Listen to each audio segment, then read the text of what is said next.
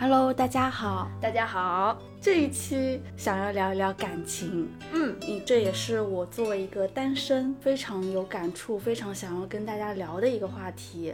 平时跟朋友，尤其是跟单身的朋友之间，也经常会聊，为什么谈恋爱这么难啊？嗯，常常会在群里看到很多人会分享说想谈恋爱，但是找不到谈恋爱的路，就是好像没有开启这个恋爱大门的钥匙。嗯，以及也会观察到说这几年好像大家渐渐的有一部分人就开始过着单身的生活。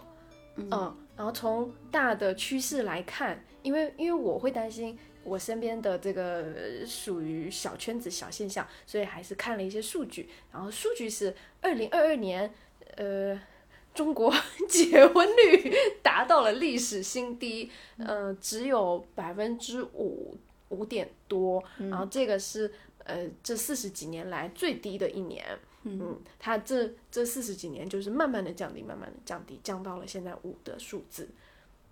然后在不结婚以外，其实单身的人还有独居的人都是在增加的。嗯，我觉得这个谈感情很难，应该会是大家很有共鸣的一件事情。嗯，而且其实在这当中，呃，有想谈恋爱却没有谈成的，也有不想谈恋爱的人。嗯我在这些年当中也有一些自己的观察和体会，包括跟身边的人交流，因为身边有很多嗯、呃长期单身的朋友，他们也呈现出不同的状态，也会有很多嗯、我们都非常有共鸣的一些点，所以就想跟大家分享。哦，我们接下来就是想要把这个难点拆开来看，它到底是有哪些外部的难点，然后也有内部的难点，嗯然后个人的环境的，就是都拆开来看一看，就到底难在哪？我们觉得这个事情没有那么简单。其实我想先把它分成想谈恋爱和不想谈恋爱两种，嗯然后先聊不想谈恋爱的那些人。嗯，不想谈恋爱的人其实也可以分成两种，一种是他有需求、有情感、有对爱情的需求，但他不想谈恋爱，嗯，就是他可能不想进入一段恋爱关系，是是不想确定关系，想要当当一些海王什么的，哦。啊、哦可以简单这么理解。哦。然后另一种就是，嗯，本身就没有很强的情感需求。嗯呃，这两类人，他他们的共性就是他们其实都觉得单身还不错。就单身状态是更好的状态，因为会更自由啊，然后生活也会更充实，不需要顾及另一个人的感受，然后有更多自己的空间去安排生活。嗯嗯，但是我刚刚说的第一类其实是有情感需求但不想进入恋爱关系的人，这也是我在 dating app 上面经常遇到的人。呃，我不排除他们说不想进入恋爱关系是一种拒绝我的说辞，但是也有部分人就是真的不想恋爱，但是他们又是空虚的，又是寂寞的，想要找一个人陪伴的，然后就会选择一些其他的关系。嗯，但他们说的话，嗯，我在那个我们的提纲里面有摘一些我跟一些人聊天的截图，然后有的人可能，呃，我我要不要念念一念一些人的？可以分享一两个。好好好，比如说有的人说。我觉得我们无法进入恋爱关系的一个主要原因是一开始可能两个人有感觉，然后该做的都做了，但是这个感觉总是会消失，就是没有维系它的能力。该 做都做了，然后还这个断掉这个可以忽略。对，就是可能新鲜感过去之后就嗯过去了。然后呢，他可以预见到这个过程，就会觉得，啊，爱情肯定是总是会消失的。嗯那嗯，就可不可以就算了，不进入关系了？哦，另一个，哎，另一个其实也很像，哎，就是说这个，呃，到恋爱的后中期或者后期，总会发现有跟自己不相容的特点，嗯。然后这些特点是后面才会被无限放大的，可能一开始吸引你的只是其中的一些心动的小点，然后你们迈入了恋爱关系，但后来会发现，哎呀，这个这个跟我不合，那个也我无法接受，不想跟他磨合了，然后就会导致分手。嗯。嗯，还有的人就是很直接的说自己害怕谈恋爱，或者说自己没有办法提供情绪价值，类似于这样的表述就很多。这些是等于说他是不想要有一个稳定的关系，但他自己是有想谈恋爱的欲望，是的，想暧昧的欲望吧。嗯，对他们可能只想要恋爱前期的那种暧昧推拉，然后初期的快乐和兴奋的感觉。嗯，但是又不想要有有后面的，比如说彼此要对彼此的生活，呃，不对，也不能说负责，嗯，只是说要付出一些个人的空间，然后要给一些承诺，要共同参与的感觉。哦，是的，是的，嗯，是不是也因为现在的人，大家的都会更加自我？嗯，嗯。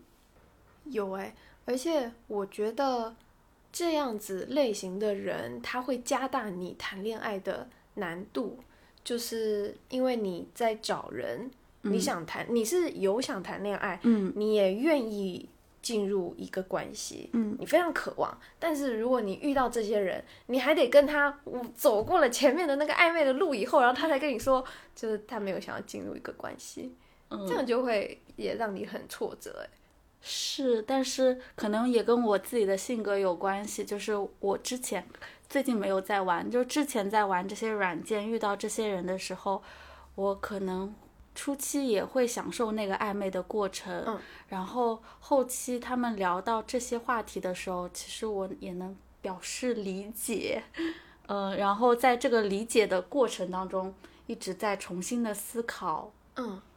我们追求的到底是什么。啊，上升了啊！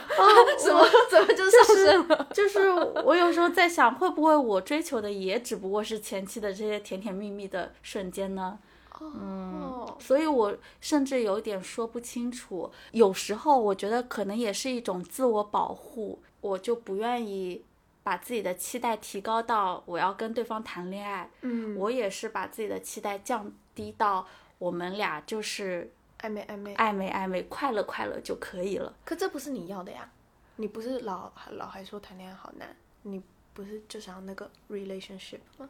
嗯，嗯，所以你只是因为跟他们对话，所以你假装可以接受他们那一套。我觉得是的，这但是我你本近期人并没有那样。对，以前是靠这种自我麻痹的方式去减少对自己的伤害，因为我只有把期待自己降低到这种程度，我才可以比较潇洒的跟对方再见。因为一般这样的关系只能进行到某一个呃新鲜感差不多了，或者说差不多互相认识了，然后嗯就拜拜。拜拜，就差不多是这样。是嗯，所以这也是后来不想用这些软件再去认识新的人的原因，就觉得好累啊，一次一次都是重复这样的过程。嗯，那我有两个点。第一个点是因为你刚刚说的是不想进入恋爱关系，但是有情感需求的，就是这、这一这一类人嘛。然后还有一种是不想进入关系，也没有情感需求，嗯，就是以前的我。哦，然后我觉得我以前的我很像是你刚刚说的那个状态，是因为遇到了很多可可能遇到了很多人，然后我评估一下，我觉得他们没有进入关系的责任感，或者是、呃能力，或者是我受不了跟他在一起那么久，所以我就渐渐的把这个情感需求封闭起来。嗯，嗯，不是说真的没有。对，然后或者说有可能是把情感封闭起来，也有可能是把这个东西就排到这个顺位的比较后面。就可能我我会想说，那我应该要把我的注意力放在一些我确定能够有收获的事情上啊，比如说健身啊，或者是工作啊这种东西。那可能爱情就是一个常常投入、常常没有希望的东西，在前期啦。嗯，是哎，我一开始会很不能理解，嗯有朋友说他就是没有情感需求，这也是一种武 装，就是呃，是就是还有碰到不止一个朋友这样说过，嗯还蛮多人的。嗯，然后他们会解释说，他们有身边有朋友啊，然后有家人，然后还有自己的很多要忙活的事情，觉得嗯生活很充实，嗯觉得谈恋爱没那么重要，放嗯在了后面来考虑，或者说他们会说自己的。呃，对我们对于伴侣的需求，它嗯其实分解成了很多很小的需求，转到了其他人对对对对身上。由各种不同的角色去承担这些不同的需求。比如说，我想要去跟伴侣分享一些今天碰到的好玩的事情，那我就会选择跟朋友分享。嗯，我对伴侣如果有性需求，那我就靠自己解决。嗯，那还有什么？还有什么？嗯，那种很低落的时候，哦，想需要求安慰的时候，有人接住，可能还还是朋友可以承担很大一部分这样的作用。嗯嗯，但可能也是因为年纪比较大了，然后身边的朋友越来越多的都非单身状态。一旦朋友进入了恋爱关系，我觉得自己就可能也会减少跟他们的或多或少减少跟他们之间的往来。呃，嗯怎么说呢？就是可能不再日常去骚扰别人，就会觉得他有自己的生活要忙，以及他的伴侣才是他分享生活的第一选择的第一候选人，所以我也不会把我的非常日常琐碎的事情去跟有伴侣的朋友去交流。所以这样子是随着年纪增长，你可选的朋友就变少了吗？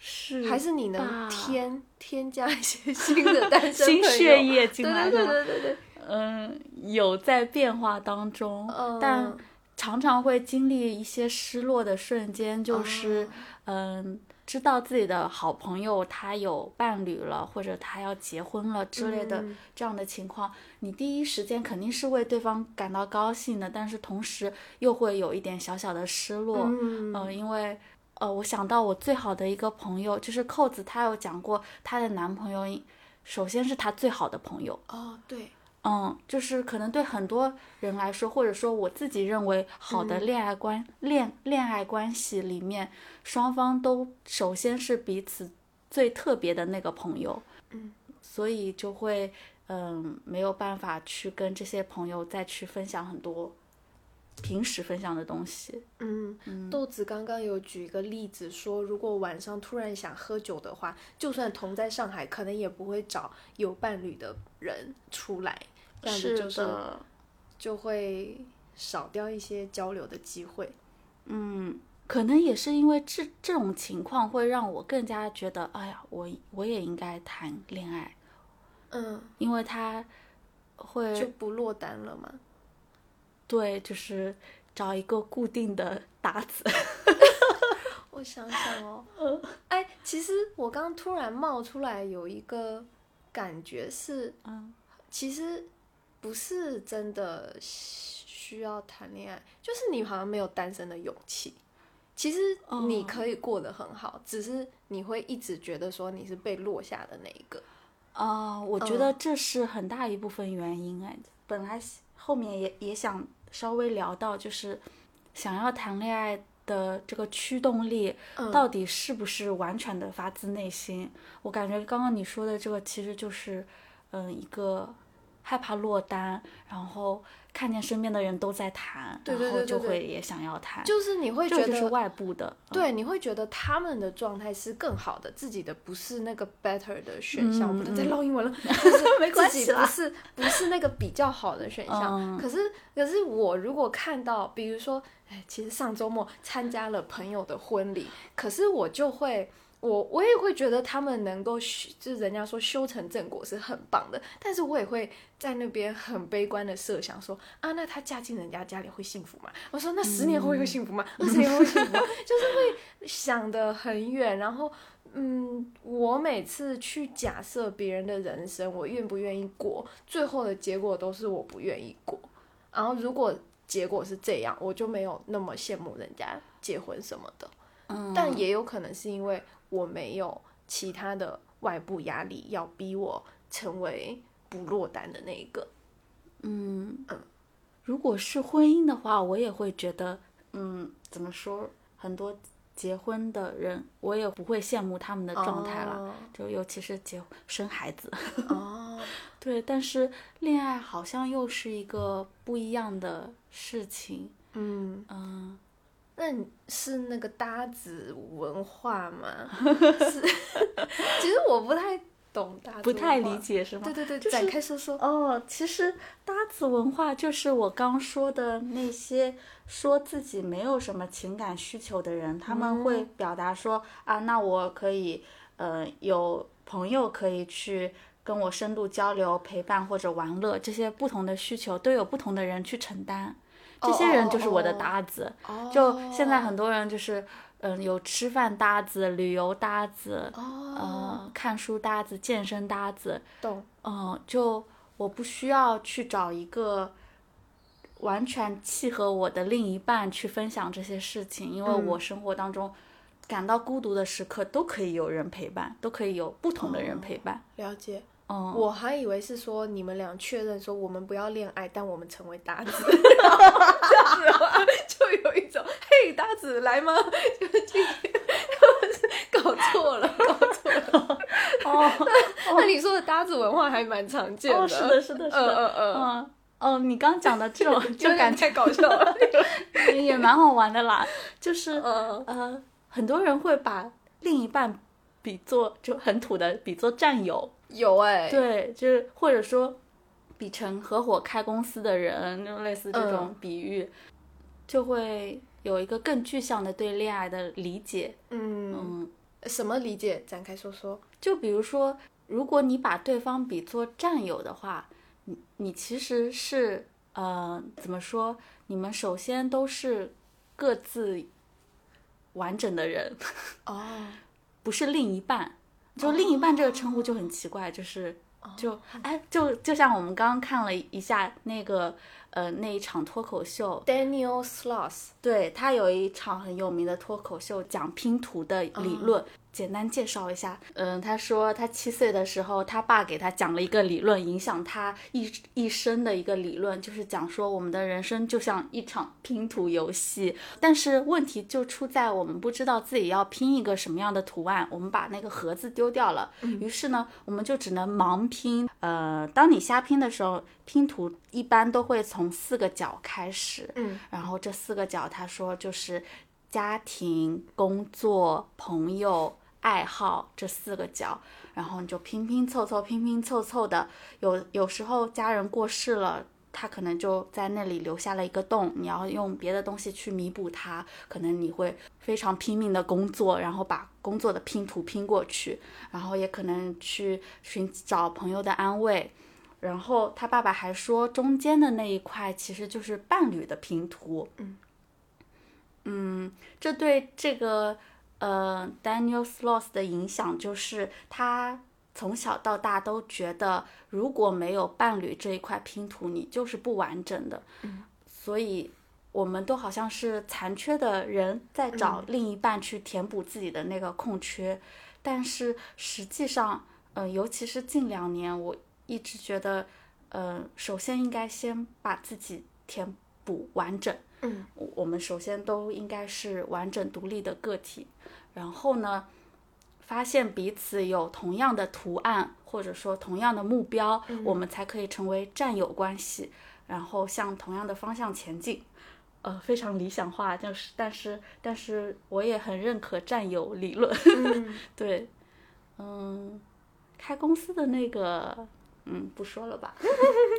嗯，嗯，呃，我刚刚讲了不想谈恋爱的人，对，这里面的两种就是有情感需求和没有情感需求的。嗯，另外就是想谈恋爱却没能谈成的人，对以我为代表。呃，有一点羞耻，在我们录播课的第一期，其实就有讲到这一点。其实我那个时候是不愿意承认自己有谈恋爱需求的。哦，是哦，回去听哎、第一期就是交友 APP 的那一期，大家可以听听。会觉得是一件很羞耻的事情。嗯，但是有哎、我也会这样觉得。嗯我我我我我，如果你要我承认这个，我也会有点羞耻。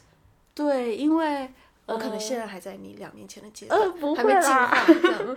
只是只是说，呃，说自己不想谈恋爱，可能也是一种保护。对我自己想要谈恋爱，但是找不到合适的对象，感觉也是现在很多人，嗯的处境吧。有很多人跟我差不多，可能就是，嗯，从小就是选择了文科，然后就在文科班，女生居多的文科班。然后呢，学的呢，大学里面也可能是什么传媒啊、人文社科啊，又是全是女生进的工作岗位，又是这一类，还是全是女生。嗯，呃，有男生，但都是同性恋。很大的问题就是没有一个渠道去认识这样的直男。哎，还有哎，诶就是还有一点是，就是很少有跟男生接触的那个练习空间。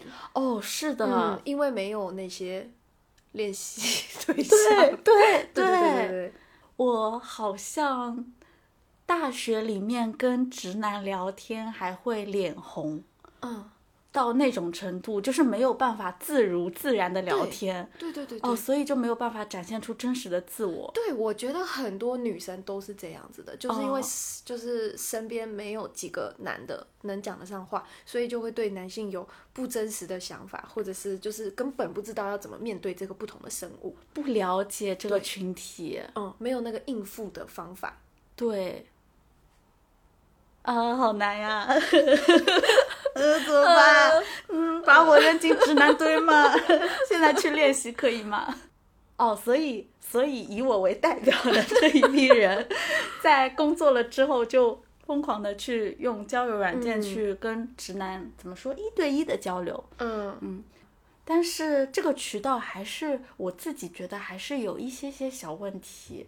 不管多正常的人，在交友软件上可能都会暴露一些自己不那么正常的一面。哦，比如说，也不是不正常，只是说可能他现实生活中是个老实人，然后是一个很很认真生活，然后对于感情也是很传统的一个人。但是他用交友软件的时候呢，他可能找的是炮友。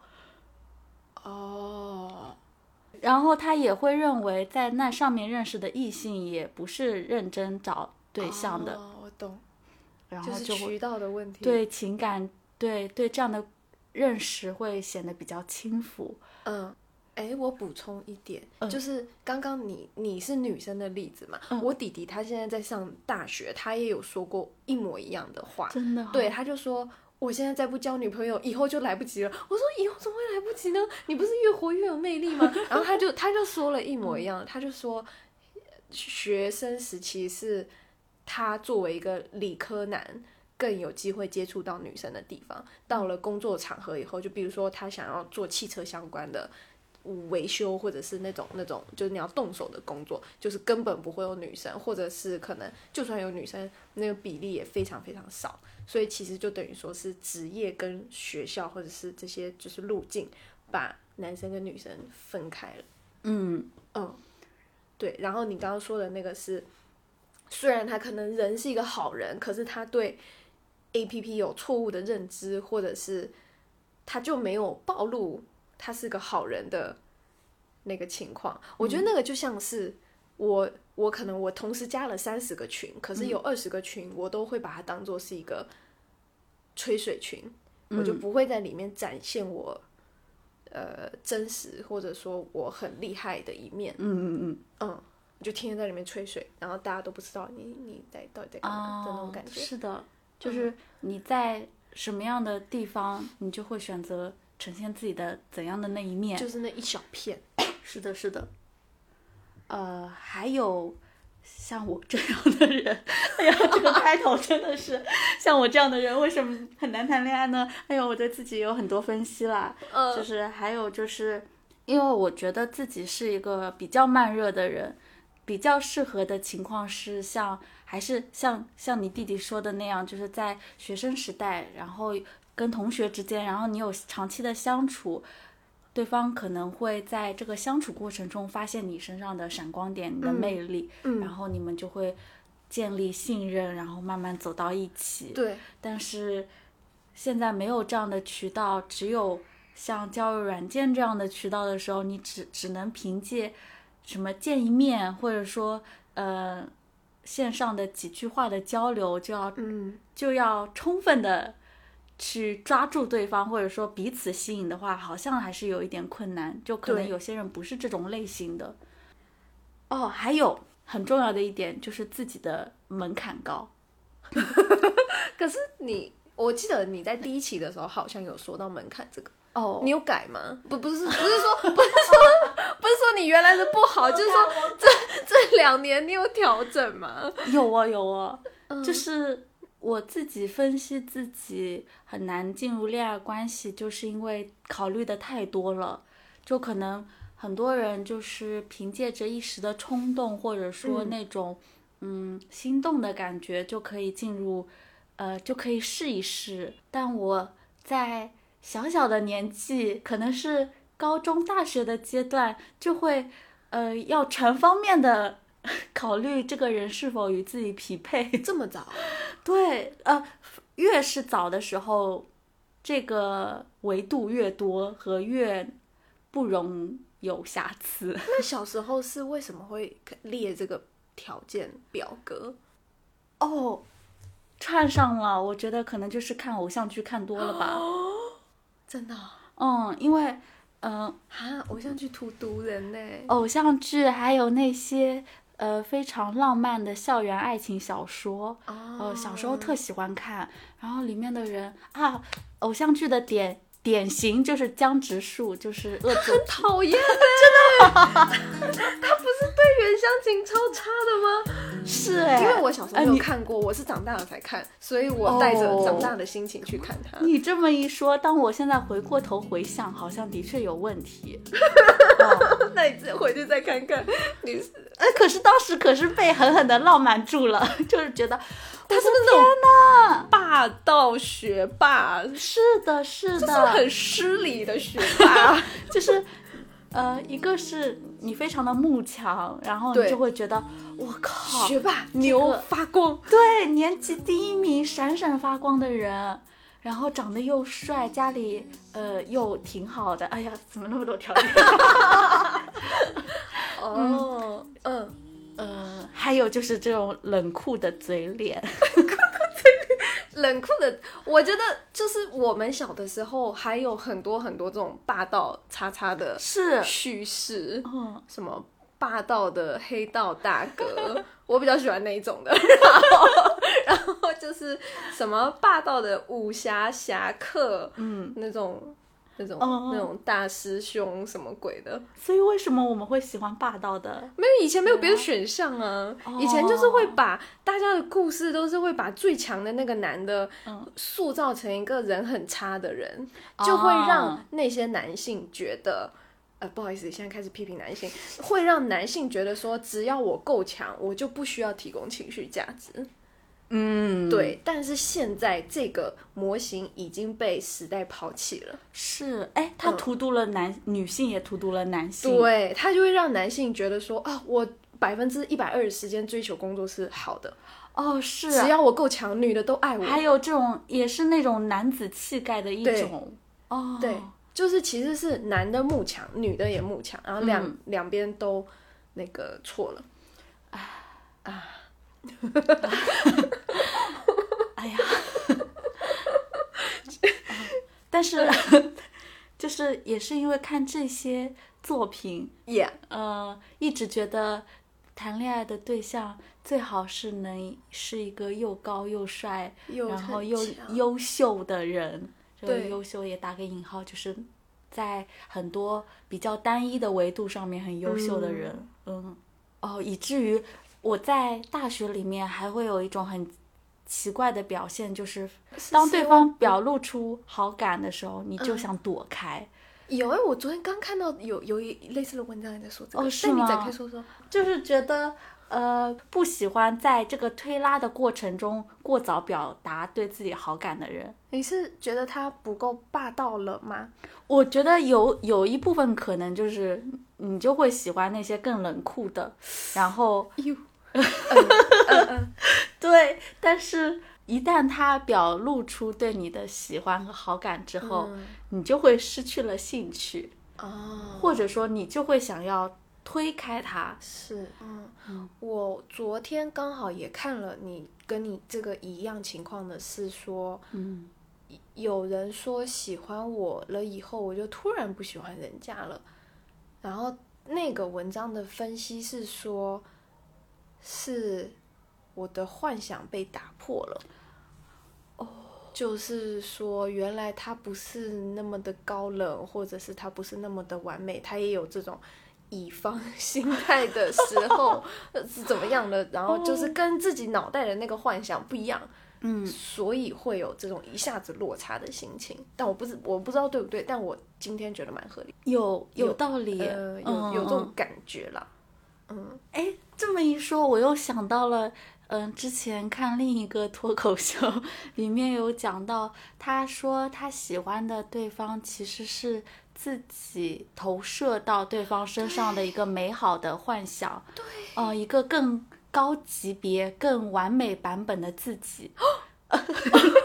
真的哦，哦，这个可能就有点深入，就是哎，我知道我知道，自恋的外化。就是喜欢霸道总裁，就是希望自己成为他那样，但是可能暂时觉得我没办法达成那样，嗯，也许喜欢霸道总裁是的重点在总裁上面。那我想当总裁啊，呃，对，就是慕强嘛，就是可嗯能自己也想要成为很强的人。对对对对对对，但像你刚刚讲到的，比如说发现对方喜欢自己之后，自己就不喜欢他了，就是这个幻想被打破的过程，就说明了他原本的喜欢其实就建立在幻想上面。对，嗯，这个幻想就是有很多自己歪歪的成分，加嗯添油加醋的成分。然后也有那个以前这种影视作品、文学作品中不切实际的嗯，塑造的成分。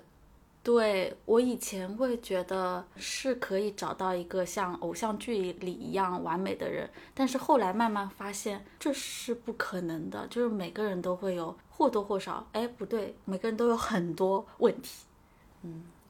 我很高兴，我小时候没看偶像剧，就是真的还 蛮少见的耶，这个就是我小时候也没有看康熙，好像就是家里都不给开电视。是嗯，在干嘛呢？学习呢？哦，学无止境，太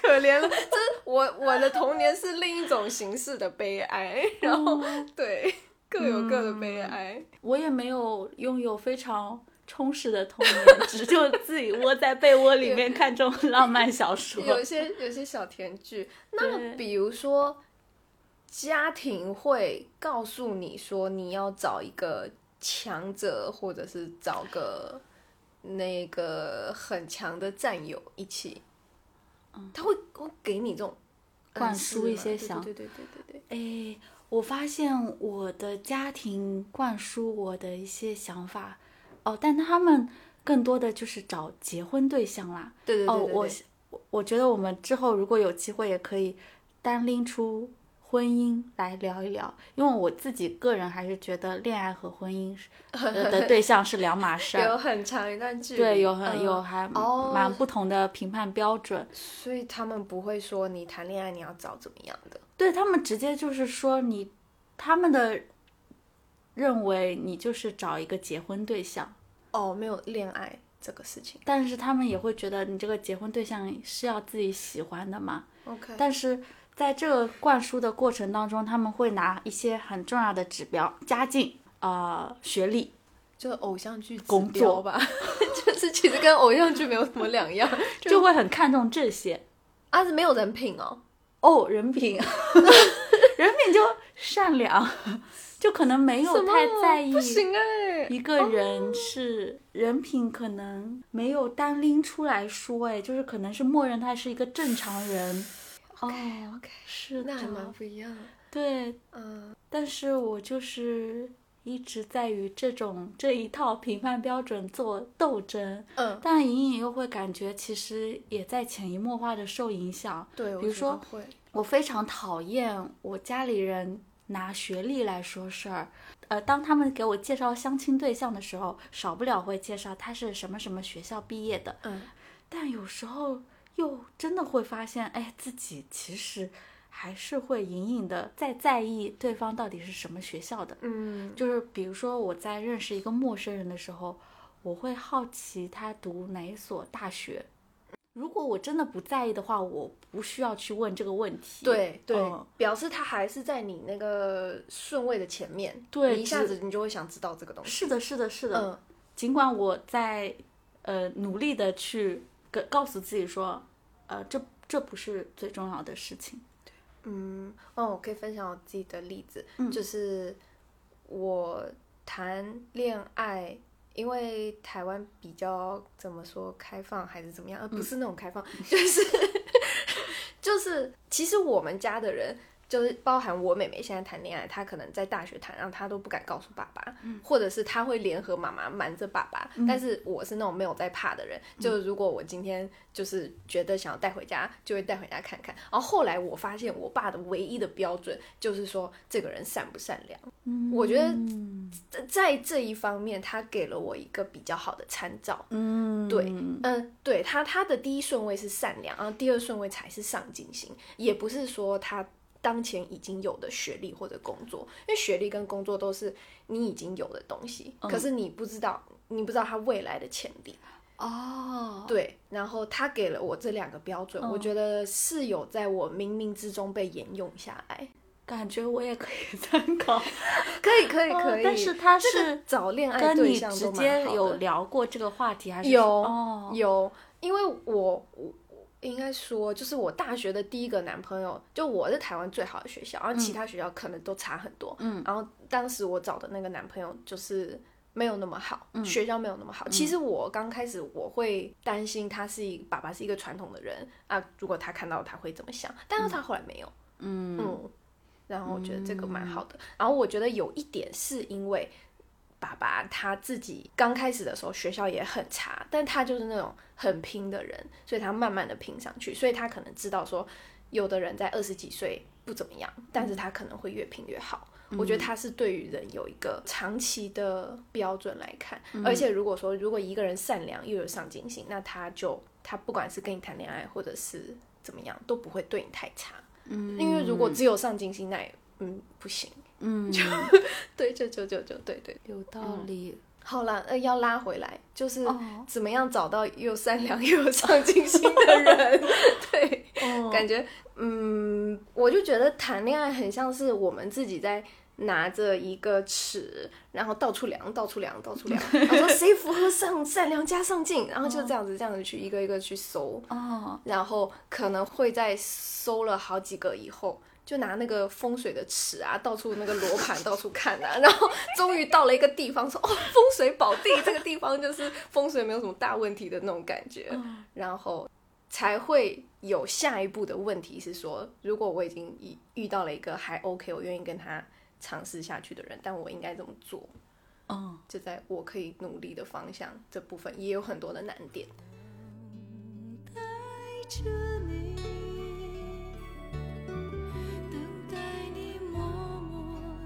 望着我，告诉我你的未来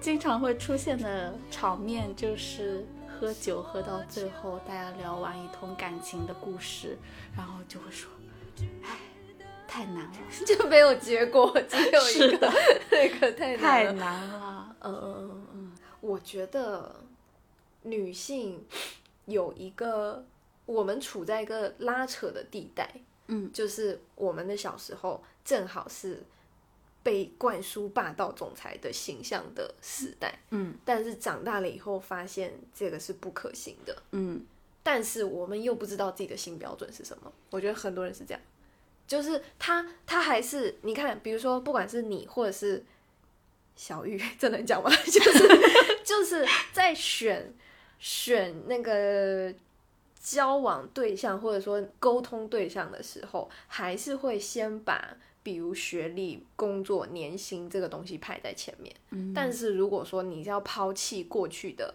标准，那这些东西全部都不能要啊。你嗯，要就突然不知道，对，但是你要什么新的标准就不知道了。嗯嗯，所以大家就会很拉扯。嗯嗯，就是又不愿意继续没有办法再继续做那个小女人，嗯，就当那个依偎在旁边的那个小女人，但是又又不知道怎么调到一个很合适的那个是对象哎。的状态。而且我比较有感触的是，你刚讲到小女人这个，就是可能很多人已经开始意识到了，我不应该，或者说我理想中的恋爱关系不应该就是男强女弱的，或者说也不应该就是一个传统意义上面的男女之间的这个分配、工作分配或者劳动分配的方式，但是。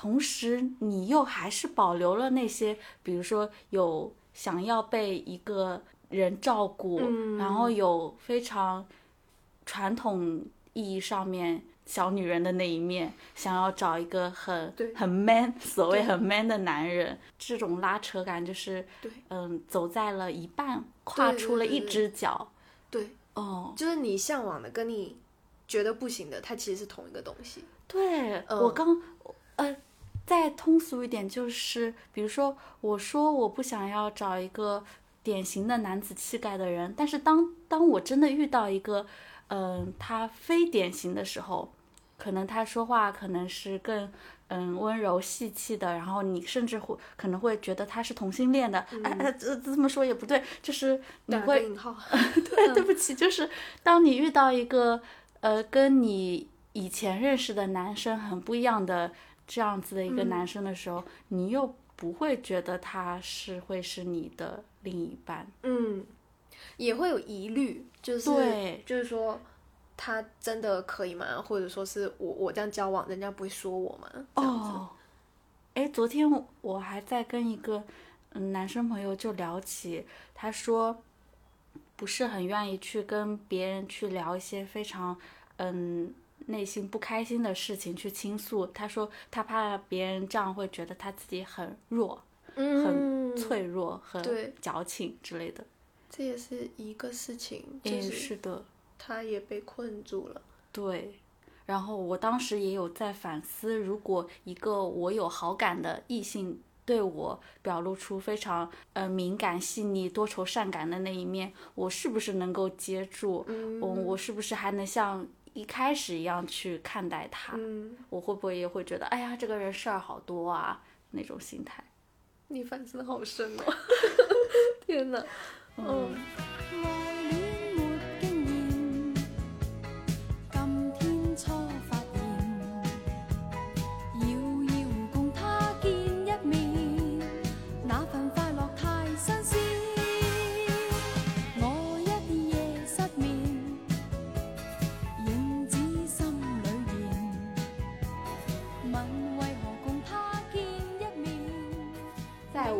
聊這個提纲前，其实你有问过我为什么还会想要谈恋爱之類呃，的？为什么相信爱情？为什么还相信爱情呀呃，其实碰到这个问题，我会有一种 爱情也太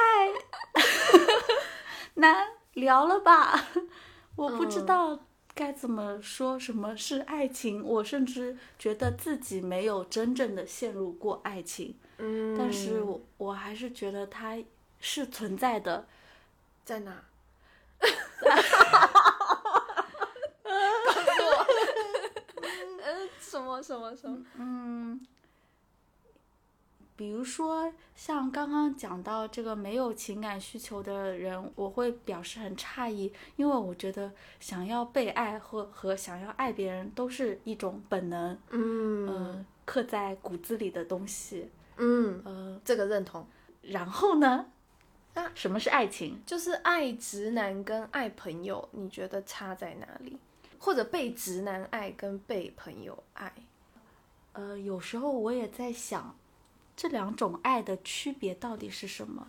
会不会是因为我们把它划分成了友情和爱情，嗯才会让我们觉得这是两块东西？嗯实际上，它们都是一种爱，嗯但是又不一样。就是爱情是有占有欲的，然后有很多哦嫉妒，嗯、哦有很多负面的 东西。但是，但占有又不一定是爱情。哎呀，我我想到一个好的东西可以拿出来分享的，请说。就是独占性，哎，我记得哦有一个社会理论说那个爱情是有独占性，哦然后还有什么东西我忘了，它是有一个，比如说 A 加 B 加 C 啊，独占性是其中一个。呃你你找你找，觉得自己一个没有陷入过爱情的人去大谈爱情，你相信它存在啊，你相信就存在啊，这就跟那个玄学，你相不相信鬼存在 就是一样的。嗯，嗯，不过呢，其实这段话是上野千鹤子在《始于极限》当中聊到的，恋爱与性当中聊到的。嗯但是它其实讲的是恋爱，它有讲到恋爱会帮助我们了解自己的欲望、嫉妒、控制欲、利己心、宽容和超脱。然后呢，他还讲到，恋爱是斗争的平台，你要夺取对方的自我，并放弃自己的自我。我从不认为恋爱是一种放纵的体验，在恋爱的过程当中，我们会受到伤害，也互相伤害，借此艰难的摸清无论如何都不能让渡给对方的自我防线，以及对方那条无法逾越的自我界限。感觉是在这个过程当中越来越清晰自己的那条线在哪儿。然后哦，后面这那句也很经典，他说：“我向来认为恋爱不会蒙蔽一个人的双眼，嗯，恰恰相反，恋爱是一种面对对方时极度清醒，以至于在旁人看来无无比疯狂的状态。”嗯，呃，你想进入这个清醒又疯狂的状态？是，嗯。有哎、我觉得他说的这个很有一种政治性的意味。就是我大学的时候看了很多可能也是女性主义的书，哦他们就说其实恋爱就是一种政治关系的拉扯，哦就是有的时候是你可以分给对方的，有的时候是你必须自己要保持的。然后恋爱的过程就是你要一直拉扯、拉扯、拉扯，你要去沟通，你要谈判，也你也要拉别人的。确实，哦，这是一个猎物跟那个狩猎的那个关系。我大学的时候是是那接收了那个观点了，对对对那你觉得，嗯、友情会是这样的吗？友情就是不是某种程度上也还也有这样的成分啊？好像友情没有那种非非此即彼，友情感觉我可以同时爱十个人，嗯十个人也可以同时爱我。那可是，所以有的时候，比如说 A 少爱我一点，那我我也没关系。嗯，但是如果在恋爱关系里面，感觉对方在此时此刻少爱我一点的话，我就必须得行动了。嗯嗯但这是恋爱关系，如果是爱，那就更要行动了。我就在想说，你刚说朋友我可以爱十个，那嗯爱情我可不可以同时爱十个男人？可是，那等于说你要同时被十个男人爱，耶，这样子有点那个，太多了吗？就是他可能分我的也都只有十分之一的爱呢，这样好像有点搭子，搭子这就变成了搭子文化，对，就是爱情搭子，好新型，好先锋啊！有点顾不过来。嗯，呃，是的，但是而且对方可能有那个独占性的需求。嗯，嗯，那如果你还要分给十个人，那可能就没有多少人愿意跟你签订这个无形的契约。对，对。只是我还是有疑惑的，就是我们刚在聊，嗯，友情之爱跟爱情之爱的区别的时候，我觉得会不会也是很多伦理道德以及很多关系的定义约束了我们对他们的想象，对于爱情的爱，我其实出于本能，我也可以同时爱很多个人。然好像是然。后，对于友情的爱，其实我对某一个人的占有欲也可以很强。嗯，哎，更加想不通爱情到底是什么了。哦，所以你会持有反，就是对于爱情是持一个不相信它真实存在。呃，呃呃呃，刚才那个狩猎狩猎的观点是我大学时期接收到的一些女性主义的观点，可能是女性主义，也可能是别的东西，忘记了。呃，最近接收到的观点、是，就是爱情是一个虚假的、被塑造出来的东西，它是一个呃，怎么说，无中生有的一个东西，就像孝顺一样。为什么大家在东亚社会里面一直讲孝顺？孝顺，因为这个是由长辈掌控了话语权的时代下定定出来的东西。他希望你对他好，嗯，这样对他有利，所以他就说你要孝顺哦。其实孝顺对小孩来说没有没有什么好处。啊，当然也可能有。如果你有一个好好爸妈，那你孝顺是一个双赢。嗯，但是很多不好的爸妈，他还要求小孩孝顺，那他就变成了一种剥削。我讲的有点难听，好的，嗯。然后在爱情，就是可能这可能接近一百年来，从西方那边开始有一个自由爱情的风气以来，嗯其实我个人觉得以前的那个霸道总裁式的爱情故事，它是对男性好的，因为霸道总裁他就是不会做家事，他也不会做任何维持生活的一些小事情，他要让别人来做，所以他就把爱情这个东西塑造出来，让你去向往爱情，向往爱情了以后，你就可以为他所剥削。感觉像一场阴谋。对，我是这么觉得的。嗯嗯 然后，但但是但是这个阴谋就是限定于那些想要保持男主外女主内的这个模式上，不是说所有的相处模式都这样。如果说你们俩都很强，你们俩可以共同分担，那这个这个就不是那么的剥削。可是我们在影视或者文学里面的接收到的爱情模式，都是那种。男主外女主内的，然后女生什么，就日本的女生就会说啊，为他付出，我真的很开心。我就觉得这么说的话，真的真的就是很多很多日本日本的那个故事什么的，嗯。都是有这个说法。我小时候就觉得很可怕，嗯。但是小的时候我没有意识到这个可能是一个阴谋，但是现在我有点这么的感觉。嗯，对对对，但不是说所有的爱情都这样。嗯。嗯啊，再举个例子，就是美国最近有一个先生的太太过世了，然后他以前他就是除了工作什么都不干，家里的事情全部都让太太干。等到太太过世了以后，他发现他一个人没有办法生活，所以他就雇了四个保姆来维持他的生活。所以你就知道他太太为什么那么累，嗯因为他一个人干了四个人的活，然后还不被人在经济方面上承认。嗯，因为他传他所贡献的价值都是无形的，所以无形就会让人觉得有一个可以被忽视掉的这个感觉。对，再举另一个例子，不好意思，来吧，就是就是呃，日本有数据统计说，结婚的男性会比不结婚的男性长寿个三到七岁，还是怎么样？哦，我也有看到，嗯，对，所以就是不结婚的男性，他就会死得快，嗯，所以他就必须得结婚。结婚对他来说是一个很利益驱动的事情，因为有人可以照顾他。嗯。然后结婚的女性会比不结婚的女性少活个两三年，嗯。所以结婚对女性来说是一个榨干的过程。嗯。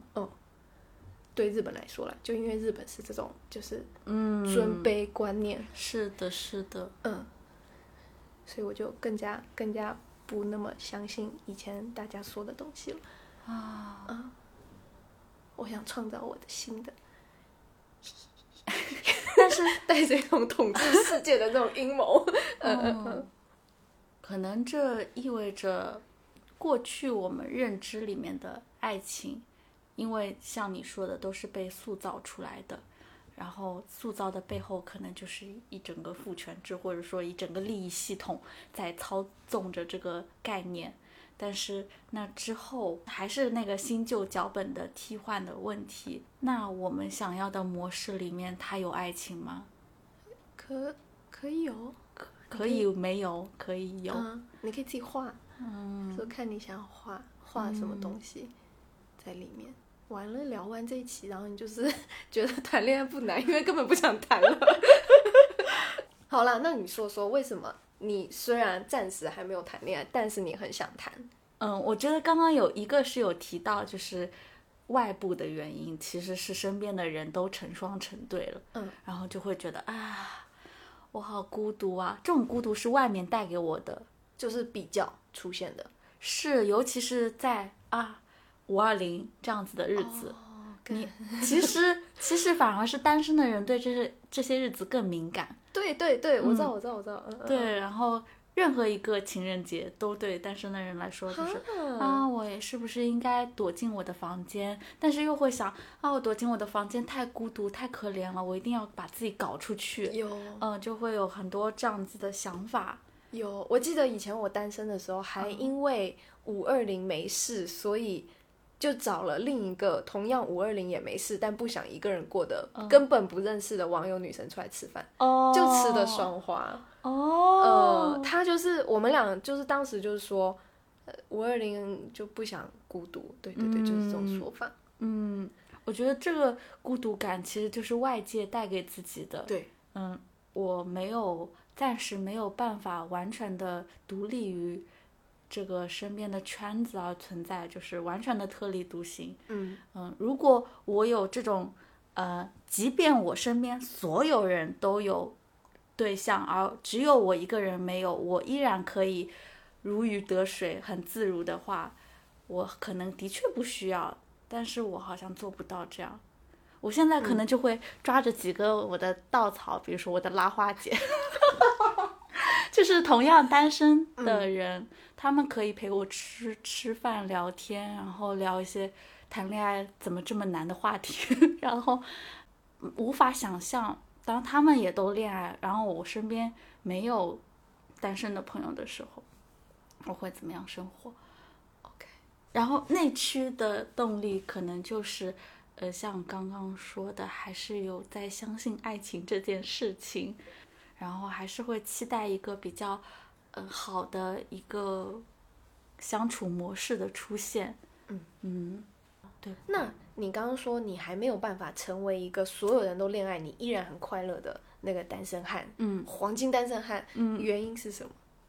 因为我有很强烈的社交需求。哦，懂哎，嗯，我对朋友的需求很大。哎，懂，嗯，哎，所以我想要找的人，他也是应该是一个，嗯、一个很厉害的朋友，就是他首先是我的朋友，他要能够跟你有很高频的对话，对，要嗯，高频且深入的对话才可以。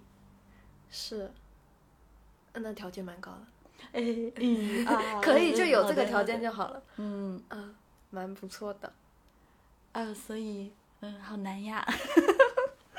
嗯。对，刚刚还有一点没有讲到的是说，嗯，为什么还要谈恋爱是？还是有，还是有非常理想化的？哎，我不确定是不是理想化，就是还是会相信这个好好的爱情是可以让一个人变得更好的。嗯，就是我们刚刚也有讲到这个，有些情况下，爱情就是一种对更完满的自己的投射。嗯，弗洛伊德有 说过，你说，大概的意思是说，这个人从婴儿时期的自恋的状态，然后到有建立自我、区分出主体和客体的时候，其实就是有把自恋的这种情绪给投到外部的他者身上。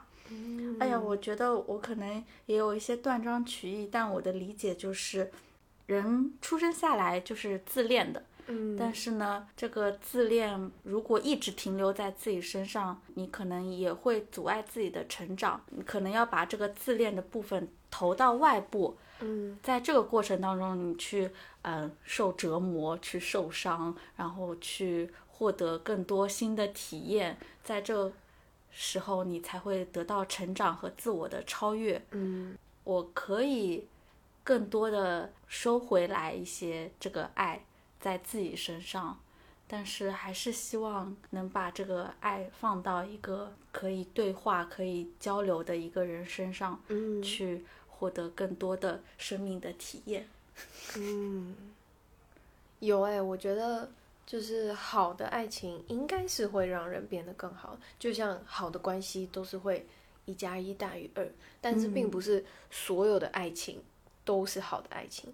嗯，嗯，那我们有什么最后结尾要说的吗？有没有一些降低谈恋爱难度的小技巧？啊，你有吗？我没有，我只有一些盲目的自信。哦，然后我有一些哦，一些我最期待的环节。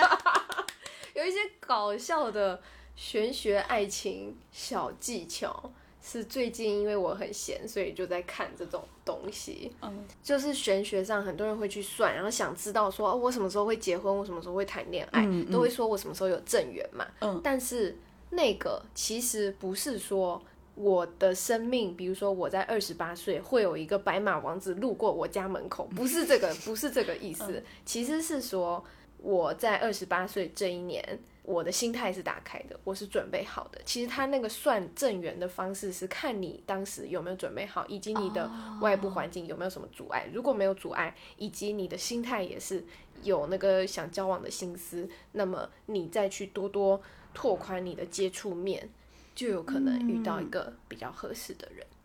他是从你自己出发的、虽然是玄学，但他说的好像是一个智慧，对，我感觉到了，是嗯所以它很很关乎你个人的状态。对，啊对对，其实不是跟外面的世界是没有关系的。啊，嗯，我是觉得大家不需要那么在意说我在盘上什么时候有正缘，因为其实只要你的心态足够 open，然后你的行动足够积极，都是有可能遇到人正 OK 的人。对对对对，感觉有被激励到。超正能量的。呃，是的，是的，然后呃，还有一个比较搞笑，但是有点困难的一种挑人方式。嗯就他是说不需要看别人的八字，也不需要问星座，你就是真的看脸。我觉得这是面相最厉害的地方。嗯最近我很热爱看面相，然后就是他把人大人的面相大概分成五个类型，嗯是金木水火土。像豆子是整个人比较修长的，那这种可能就像一个小树一样，那这个就可能更偏向木型人。嗯嗯，啊，你不用记什么木型人有什么特色。然后像像我的话，我的脸比较方，然后我的这个脸是有角角的。嗯，对对对。那像这个比较方、比较白的脸，更像金型人，就是一块金属嘛。对，那五行我们就只要找到跟自己相生的人就好了。所以木，如果你是木的话，你就可以找水人。嗯，水人是咋样的水人就是灵活的胖子，啊？啊，哎，但是这个胖瘦不是其实都是会变的吗？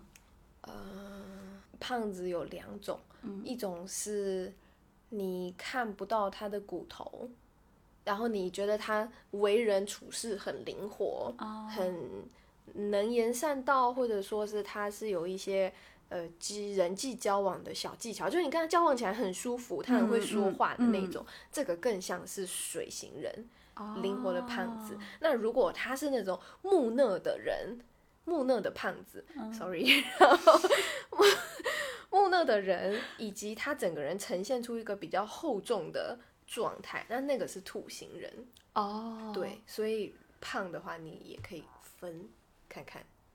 对，好的，嗯，好的，这样是不是就很简单？突然就开始，都不需要问人家说你是什么星座，然后再再来算说我跟这个星座的人合不合，就就下次在 dating app 上面写找一个灵活的胖子。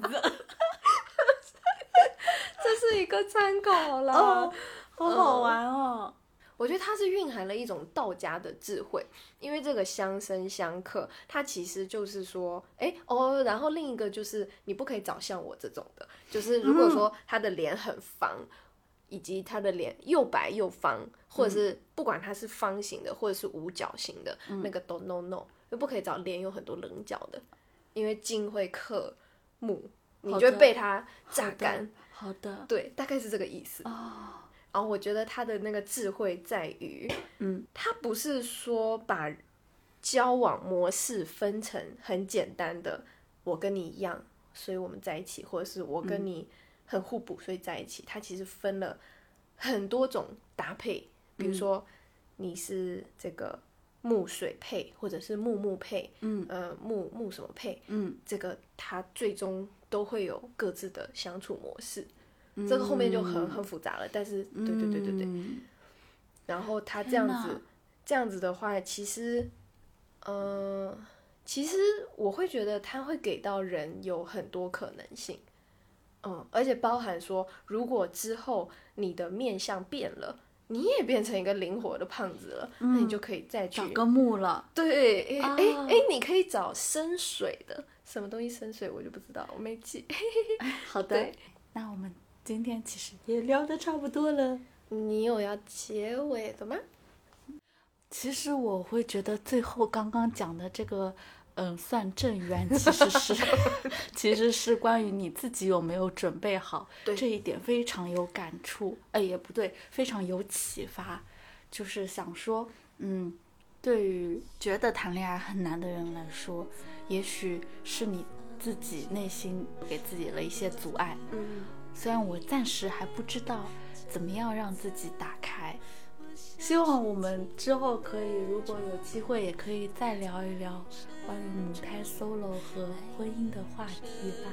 嗯，哎，那我突然想到一个补充，嗯。就是最近看《老高与小莫》，然后老高是一个他有一个自己的价值观，他就会分享很多，要不就是外星人的呃信息，或者是一些古书上对于未来的预测。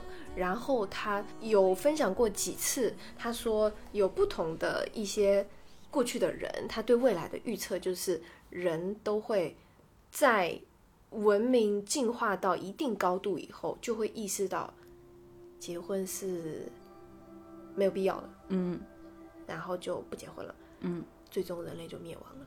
然后，然后，但是，呃，人类灭亡是为什么会灭亡？就是其实人类是一个精神体，并不是一个肉身。然后，人类在这里经历反复的轮回，是为了终有一刻超脱这个肉身。人类灭亡的那一刻，就是人类超脱的那一刻。嗯所以不结婚是超脱的前夕。嗯 分享一个观点不一定正确。哦，对。天哪，对，然后他这个这个观点是，他会从一些过去，比如说玛雅人的预测，以及会有一些外星人嗯来到地球，然后跟人家散播这种话语分享。的，嗯。就是他他总结的这个东西，就是有有几几方都这样说过。哦，突然之间，这高度 上去了，超脱了，到了无限之高。好的，那今天就停留在这吧。啊，好的好的，希望大家都可以想谈恋爱就能谈上恋爱，不想谈恋爱就开心的单着。说的好，好，拜拜。拜拜。